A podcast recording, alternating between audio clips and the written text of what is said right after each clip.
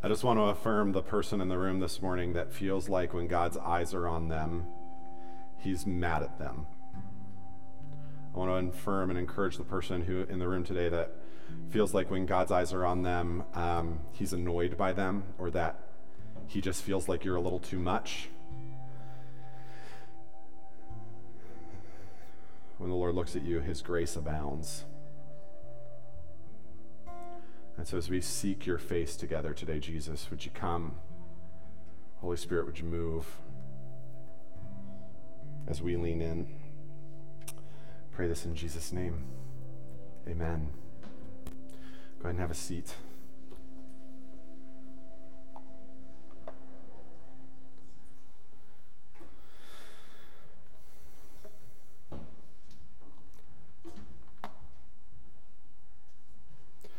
Glad to be with you this morning. My name is Kyle, and I get to be one of the pastors here. Been looking forward to our time together this morning since I stayed up until 11 o'clock last night watching the Jesus Music documentary on Amazon. Um, if you didn't know that exists, it's a, it is a documentary that traces all of the ways that we have done music as people Jesus since the Jesus people. So it's on Amazon. About an hour and 45 minutes long. It's super worth it, super worth your time. So I'm really excited about this morning. In the late 1960s, Chuck and Kay Smith were pastoring a non denominational congregation in Costa Mesa, California. They were located smack dab in the middle of conservative, middle class Orange County. Chuck and Kay found themselves troubled by the hippies who were gathering at nearby Huntington Beach. We were just there. They would often go gawk at the long haired, unshowered teens. In a 2000 interview, Chuck recalls listen to this I saw them as parasites upon society. My original thought was, why don't they cut their hair and get a job and live a decent life? He said they were definitely a threat to society. They were radicals, smoking marijuana, dropping LSD, disrupting things, challenging the status quo. Chuck wanted nothing to do with the Jesus people, and then he was interrupted. Listen to what my friend Mike has to say about that.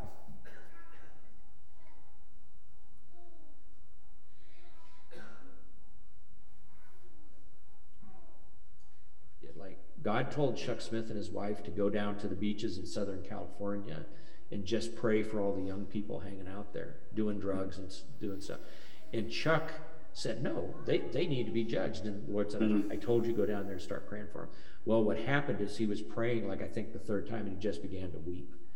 And he realized that God was saying to him, This is my heart for this generation. Mm-hmm. I don't want to judge them for what they're mm-hmm. doing. I want I'm weeping for them and I'm looking for people whose hearts are broken for this emerging gener- for this boomer generation. Chuck was brokenhearted by conviction of the Holy Spirit over this generation. And uh, Amanda, could you go back to that picture of them on the beach? So Chuck Smith is the guy on the left. Uh, of all the people to reach a hippie generation, right? Wild, kind of balding head, a belly, not that I have room to talk, um, but as he um, was reaching out to these beach bum hippies, he met the guy on the name guy on the right, and that guy's name is Lonnie Frisbee, which is a great name. And by the way, you see uh, you see some great footage in the Jesus movement, the Jesus Music documentary, of him talking about he, he's sharing the gospel, and he says, "People tell me I look like Jesus," and he says, "I can't think of anybody better to look like." Um, and so he meets Lonnie Frisbee, and Chuck is so surprised that Lonnie is this sincere Christian. And so Chuck Smith asks Lonnie Frisbee to become like an unofficial missionary to the Huntington Beach hippies. And it wasn't long before Frisbee's evangelism bore fruit, and he had a growing core of long haired, casually attired, barefoot, or sandaled youth, troping amid the button down, straight congregation at Chuck Smith's Calvary Chapel. Chuck was already a successful pastor, and he had just boosted his ministry with dozens of young people who were eager to be discipled, to grow in the things of the Lord. The only problem was that most of them, as hippies, were homeless. So, with the help of Lonnie and his Lonnie's wife is Connie, Lonnie and Connie Frisbee, um, Lonnie and Connie Frisbee, and their friend John Higgins, Calvary Chapel purchased an apartment in April of 1968 to house their born again hippies.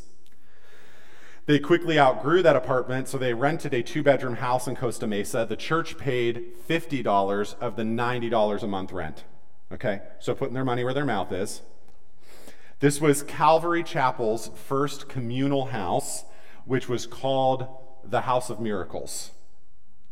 The House of Miracles was modeled after the communal house in which Connie and Lonnie lived for a time in the San Francisco Bay Area, and the name of that house was the House of Acts. The House of Acts. So, with that in mind, let's turn to Acts chapter 2. Acts chapter 2. But I first want to zoom out because some of you have found yourselves in a conversation that seems a little strange. Why are we doing a history lecture at church? Uh, well, we probably should do more of those, but why are we doing a history lecture at church? Why are we digging in here? This is the second part in a three part series we're doing on the Jesus People movement, a movement of the Holy Spirit that took place in the late 1960s among the counterculture within American society at that time free love, flower power hippies. Billy Graham hailed it as an impending revival to restore America's spiritual greatness, the Jesus movement. Larry Eskridge, who studied the Jesus movement in depth and interviewed dozens of people who came to Christ during the Jesus movement, he would say that it is the one, of, one of the most lasting influences on American Christianity today. We're looking at the Jesus movement because it seems like the time is ripe for a new Jesus movement. We're looking at the Jesus movement to learn from their radical, almost instant obedience to the things Jesus said. And this morning, I want us to look. Last week, we looked at how they did mission and evangelism, and this week, I want to look at how they did community and spiritual family. So let's look at Acts chapter 2, verses 42 through 47. Acts chapter 2, verses 42 through 47. A familiar passage to some of us. Jesus has died, He's risen again. He's now ascended to heaven in fulfillment of his promises. He's poured out the Holy Spirit, the promise of the Father, on the early church, and empowered by the presence of that Holy Spirit, Peter preaches a sermon in the city of Jerusalem through which many, many, many people come to faith. And immediately after the preaching of that sermon, these new Jesus people begin building Jesus shaped communities and in Acts chapter 2, Luke, the author of the, the book of Acts, tells us what those Jesus shaped communities looked like. And he says this All the believers devoted themselves to the apostles' teaching and to fellowship and to sharing in meals, including the Lord's Supper and to prayer. They were devoted to the Lord's Supper. That's why we receive communion every week here, because we're devoted to the Lord's Supper. See what I'm saying? A deep sense of awe came over them all, and the apostles performed many miraculous signs and wonders, and all the believers met together in one place and shared everything they had. They sold their property and possessions and shared the money with those in need.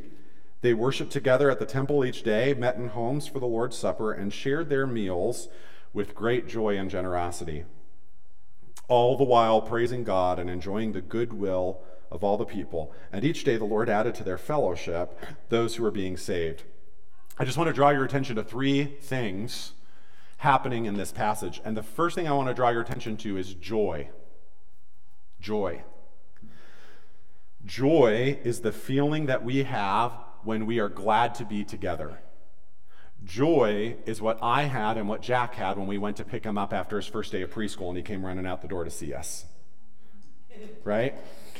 Acts 13:52 says all the believers were filled with joy and with the Holy Spirit. Joy is a defining element of the Jesus people in the book of Acts, the original Jesus people. They were glad to be together, especially around tables and in each other's homes. That's the other thing I want to draw your attention to in verse 46 is that they met in homes. Throughout the book of Acts, we see that the earliest Jesus people went from house to house. Peter sparks a revival among Gentiles in the house of Cornelius. And in Acts 5:42, Luke says, "And every day in the temple and from house to house, they continue to teach and preach this message Jesus is the Messiah. They, they were glad to be together. They shared their homes, and in fact, they shared everything they had. That's what verse 44 of chapter 2 says. It shares, they shared everything they had. I looked up what the Greek word for everything means. Do you know what it means? Everything.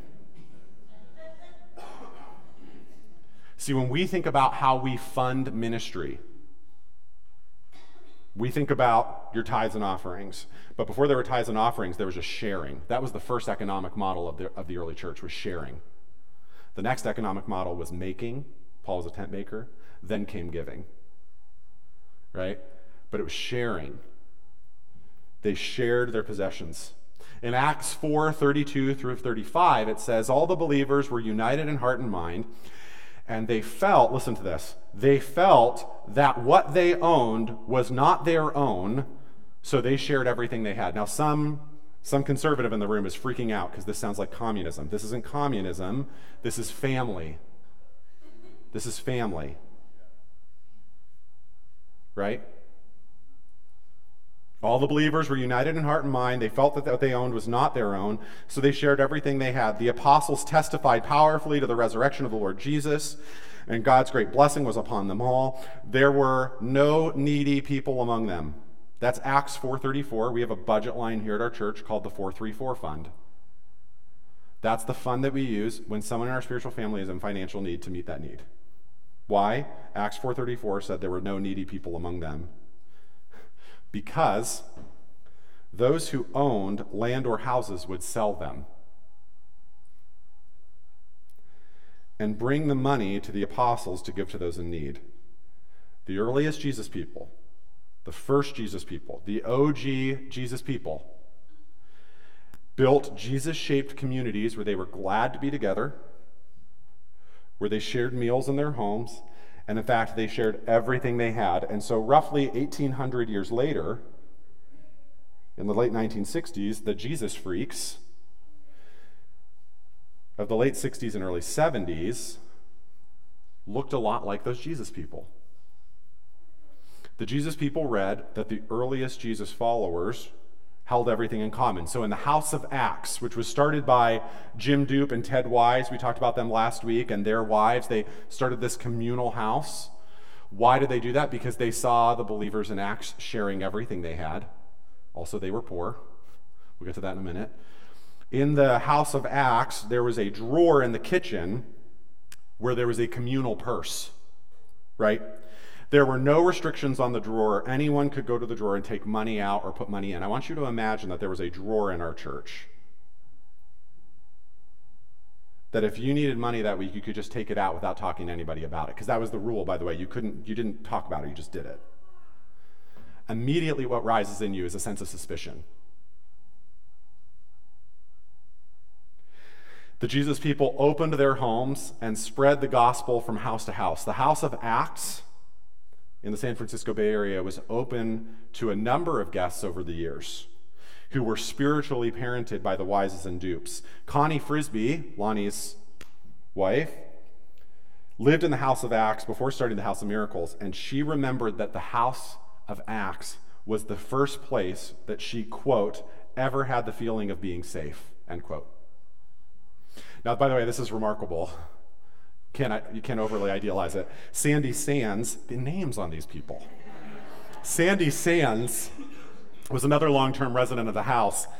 And as the house kind of continued on, the, the people coming to the house were rougher and rougher. I mean, think about this. Remember that the Jesus people were emerging out of drug culture, right? So, you know, it wasn't like upper middle class people with full time jobs. These were druggies that were coming and living in the house. So she remembered that sometimes she would take the kitchen cleaver and sleep across the front of the door of the kids' room. Okay? Interesting. The Enneagram sixes in the room were like, I was already there, right? right? They're like, yes, I know. Um, the key element of the early Jesus people movement was community living. And like if you read the Time magazine articles about them and all this stuff, they're all like, and the Jesus people live in communes like it was the weirdest thing. And the Jesus people just thought they were being family. In fact, they just thought they were being obedient to the scriptures, right? Larry Eskridge, in his uh, book on the Jesus people, says that communal living was a natural development of the Jesus people, and he cites three reasons for it. And one of them we've already talked about. One of them was like practical and economical, right? They just had no money. He said the dire condition of many of the hardcore street people who joined the early Jesus movement, for them, money was always in short supply. He says, listen to this, he says of the Jesus people in the late 1960s and early 70s, there were not many more destitute poor groups in post war America society. In other words, these people were the poorest of the poor. They were the poorest of the poor, so of course they had to live together. But there, there are two other reasons that I think apply uh, one was a discipleship related necessity. Um, he says, given the characteristics of many of the people of the Jesus movement were reaching, given the people they were reaching, there was a real need for order, discipline, and a watchful eye to maintain progress in converts' Christian walk. Listen to this. That meant you went and lived with someone, not just out of necessity, but so that you could be basically under constant spiritual supervision. I would just like you to counterbalance that against, like, yeah, I show up to church about three out of five Sundays, and I sometimes do a small group. This is not very American, right? The last reason, by the way, that they all lived together, Ted Wise said this We agreed on one thing we ought to live the book of Acts like a script. So before we get to six day literal creation and taking the Bible literally, let's just take the Bible literally here. We thought we had to live out the book of Acts like a script. Do you know what? Do you know what the Jesus people with their fringed vests and dirty toes, do you know what they called the Bible? It's so corny, you've heard it basic instructions before leaving Earth. Basic instructions before leaving Earth. Wait a minute, not basic suggestions, basic instructions before leaving earth. And what they read on the pages of Scripture, they took as a command from Jesus. And what we said last week is true. If Jesus said it, the Jesus people did it because they love Jesus. Now, over time, let's be fair the Jesus people kind of started to grow up. And we're not going to get to too much of that in this series about how um, the Jesus people kind of grow up and start having kids and then do realize that it's probably better to live in separate houses and they actually do start to get careers and but how that radically changes the face of the church because these people like had nowhere to go anymore for church, right? Because, like, what? You came radically saved through the Jesus people, and we're singing praise and worship songs in a field barefooted, and now you're supposed to go to like a Lutheran church in a suit and sing hymns right? Um, so it radically changed the face of the church. But as, as and one of the ways they did that was this um, was through the, co- the, the coffee house. Um, one of the ways that communal living morphed was in the um, was through the, like the, the cropping up of these coffee houses. And actually, in the beginning of the Jesus music documentary, Amy Grant Amy Grant goes into uh, a coffee house where she would hear people singing Jesus music. And by the way, the coffee was terrible. Like, it wasn't like a coffee house, it was like there's like a Mr. Coffee in the corner with burnt stuff in it. you know, and maybe a Coke machine, right? Um, these co- the communal living, they, they kept shared spaces, but it was the coffee house. Uh, and they popped up everywhere, and they had awesome names. I just had to share with you the names because I love them. Um, the Belly of the Whale, um, Holy Ghost Repair Service, the Mustard Seed Koinonia House, that's the one that uh, Amy Grant's in, uh, the Upper Room, the Ark, the Glory Barn. This is my favorite. This one's in Dayton. The House of the Risen Sun, right? Um, Paul Baker describes the coffee houses. He says sometimes they were small and quaint. They were usually more, no more than rented out storefronts. Interior decorations were colorful Jesus posters or even wall murals. Floors were a patchwork of old carpet square samples in a rainbow of colors. usually a coffee machine and a Coke machine off to the side, and there was a good chance the sponsors of the coffee house would set up a small Jesus People bookstore. Now, these started to kind of take the country by storm. Some of them really little, because remember, like, Christians didn't like the Jesus People, right? Um, and so if they came to you and said, hey, we'd like to start a coffee house, but we need money, you would probably not give them anything, or maybe you'd give them $5. And so some of these coffee houses were just like in church basements and like scary, right? But some of them uh, were like full blown concert venues. Because music, this is where the Jesus music erupted, right? And one of the key, key coffee houses, really the first of note, is the Salt Company. The Salt Company, which was in Hollywood, California. Um, there's these stories of people like Chuck Smith all over the place. And the pastor of this church in California, it was a, it was a Presbyterian church in California, was about as straight laced as you could get, but he just realized there was an opportunity to reach people. And so he started this um, salt company. And um, I mean, all sorts of uh, famous Jesus people, music people, like played there, including Larry Norman. It was a really big deal. Um, but listen to, listen to what the coffee house's vibes were. This is what one researcher, a researcher visited a, a coffee house in Rockford, Illinois, and this is what he said. This is what I want you to catch. He said, physical closeness, hugging, clasping of hands, laying on of hands, and general physical contact is practiced among participants. The coffee house is described in positive terms by most Jesus people as being warm, friendly, understanding, joyful, loving, constructive, refreshing, spiritual, beautiful, and so forth. He said it has those characteristics that so many youths search for in their home environment and unfortunately do not always find. Why are they going to the coffee house? Because they were looking for something that they couldn't find at home and they found it in a spiritual family that met in a coffee shop. And he said it was joyful. So you thought I forgot that one, didn't you? Three points the sermon. There's the last one. In the 1960s, which we've glamorized and romanticized, it was not a time that people were glad to be together. Racial division, political division, generational division. Was not a time that people were glad to be together.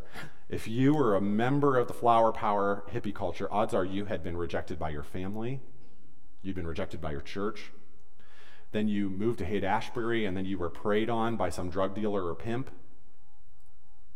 It was not a joyful environment, the 60s. And in the midst of this utter wasteland of joy, in the midst of this wilderness was no, where no one was glad to be with you, the Jesus people built communes and coffee shops like oases in the desert. Where when you entered, you found someone who was glad to be with you. No matter how high or hungover or dirty or smelly or messed up you were. Because the Jesus people read the book of Acts like a script. They were committed to sharing their possessions. That's what Acts 2 says. They shared everything they had they shared. And in the last moments we have together, I just want to talk about that word. I want to talk about the word sharing. Sharing. Remember that the Jesus movement was oriented primarily around doing whatever it is they felt like Jesus was telling them to do. And last week we talked about how it was like this radical, obnoxious, commitment to telling others about Jesus. It was this free practice of the power of the Holy Spirit. Mike McCoy, and you can hear this in a later episode of the podcast, tells a story uh, about one of the commune houses that his friends were living in and how um, these houses would kind of, again, become an oasis in the desert. And so they people would start coming to faith and they would give up their drugs, which became an economic problem for drug dealers, right? The supply and demand was off. And so this biker gang drug dealer group that was very upset with this communal house would start driving by on their motorcycles. One time they went out and found all the bikers like breaking all of the windows on their cars. And so this this is going to blow your mind. Um, and some of us are just going to believe it's not true. But um, so that one of them goes out and sees the guys riding, and they've been terrorizing them for weeks. And he just comes out on the front porch and puts his hand out and says, Stop in the name of Jesus. And all of their motorcycle bites fell over. And he's like, We don't have it.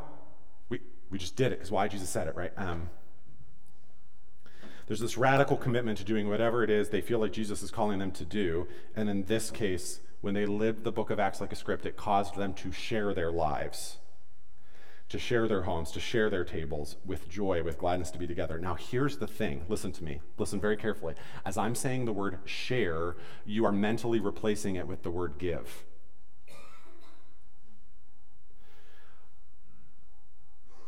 When I'm saying the word share, you might be mentally replacing it with the word give. Because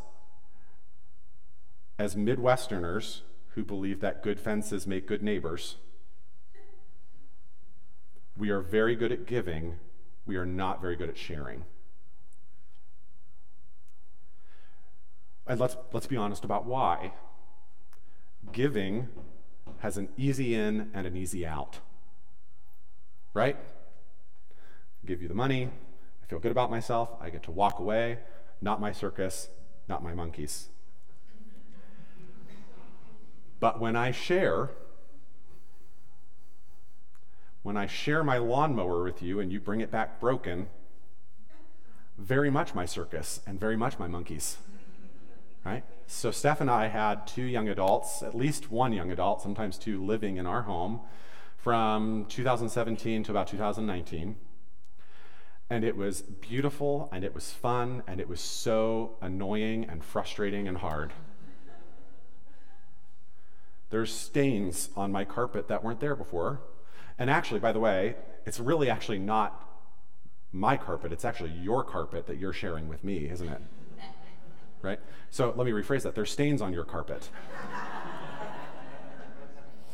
Um, there's some places where um, you know bringing the laundry baskets up you know you're going around the corner we've scraped the we've scraped your paint i'm sorry to say um, um,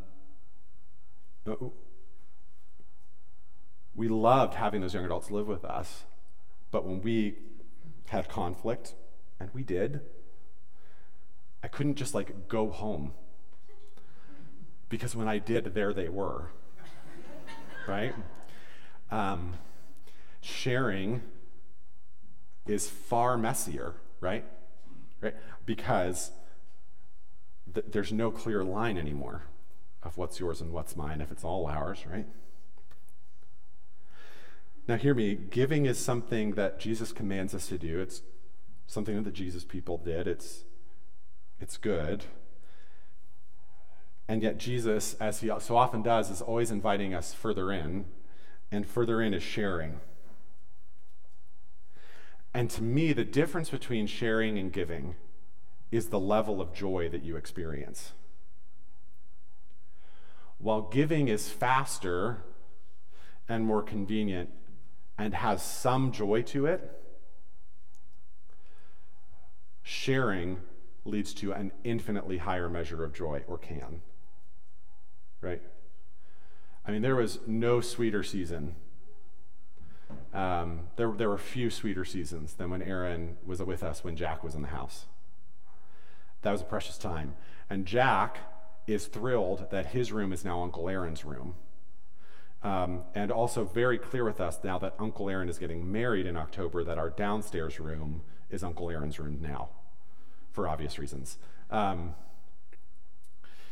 and I think what we forfeit when we just take a posture of giving and not sharing is what we forfeit is, is a measure of joy. Interestingly, by the way, um, just a, a thing I've recently learned is that, and that I think makes regen really beautiful, is that our brains um, are at some of their highest achievable joy levels when there are four generations in a room. When there are four generations in a room, not three, but four. So, see what I mean? It's great.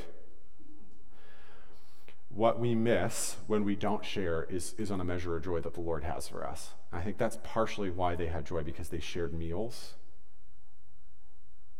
they shared their homes. And so, my, my question to you this morning is what do you have that God is calling you to share?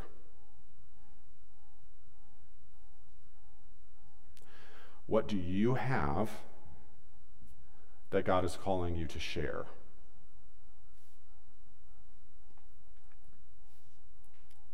Is it a bedroom in your house? Is it your car? Is it your table? Is there someone that needs to be around your table, not just like once every once in a while, but maybe on a regular basis? Not just because we like being together, but also secret because maybe they need that level of investment in discipleship? Right? Is it your life? Is God calling you to share your life? In other words, is He calling you to share your most valuable resource, which is your time? right? I think that's another reason why we like giving, because we can often do it with our money and be done and still have our most precious resource, which is time. And hear me, time is short, right? If you're retired in this room, you're busier than you were when you weren't, right? You're busier than now than you were when you were working. A lot of the young families in our church are like that peak level of like career and child busyness, and if we're not yet, it's coming, right? Um, time is short, but is Jesus asking you to share some of that? And, and I, let me just give you a, a concrete nudge, okay? Um, Jess Bradley, this is her last Sunday as our director of Kids Min, and next Sunday is Caitlin Collins is stepping into that role, and there's been a transition there, and we need people who are willing to share their lives with our kids. And here's what I mean by that. I, I need somebody in our, I need multiple people in our spiritual family saying to Jack the same things that I'm saying to him, right? So I don't need you to be a warm body for an hour what the young families in our church need is somebody that's invested in our kids with us, right?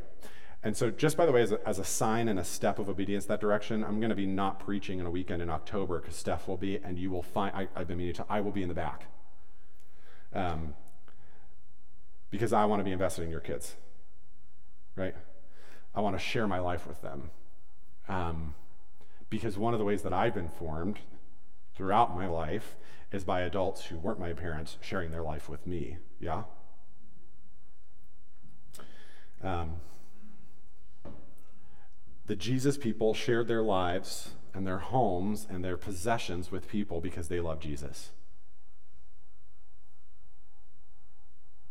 And they knew it was their love that would declare to the world that they belonged to him, their love for each other. In 1966, Peter Scholtes uh, was a Catholic priest serving St. Brendan's Parish on the south side of Chicago. And uh, there had been some racial violence in his neighborhood, and he was leading some children's choirs and some things like this. And he just couldn't find a song to accompany kind of the moment and the things that he was doing with these, these children's choirs. And so he wrote a song, and the words to that song are We are one in the Spirit we are one in the Lord.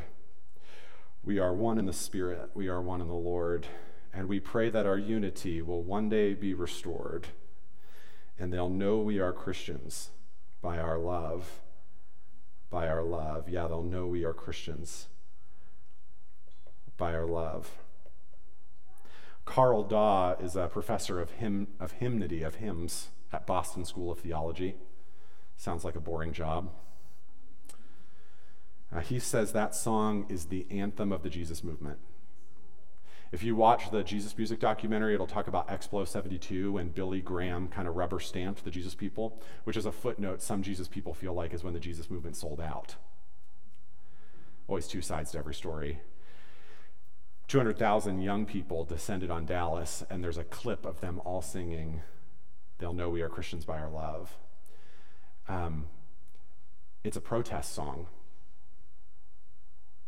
It's a protest song. It's not a let's close our eyes, kumbaya, because we're so lovey of you. It's a protest song. It was received as a protest song, just like Bob Dylan's "Blowing in the Wind" or Pete Seeger's "Where Have All the Where Have All the Flowers Gone." It was a, it's a protest song. It's a song of protest against a world that wants to divide us.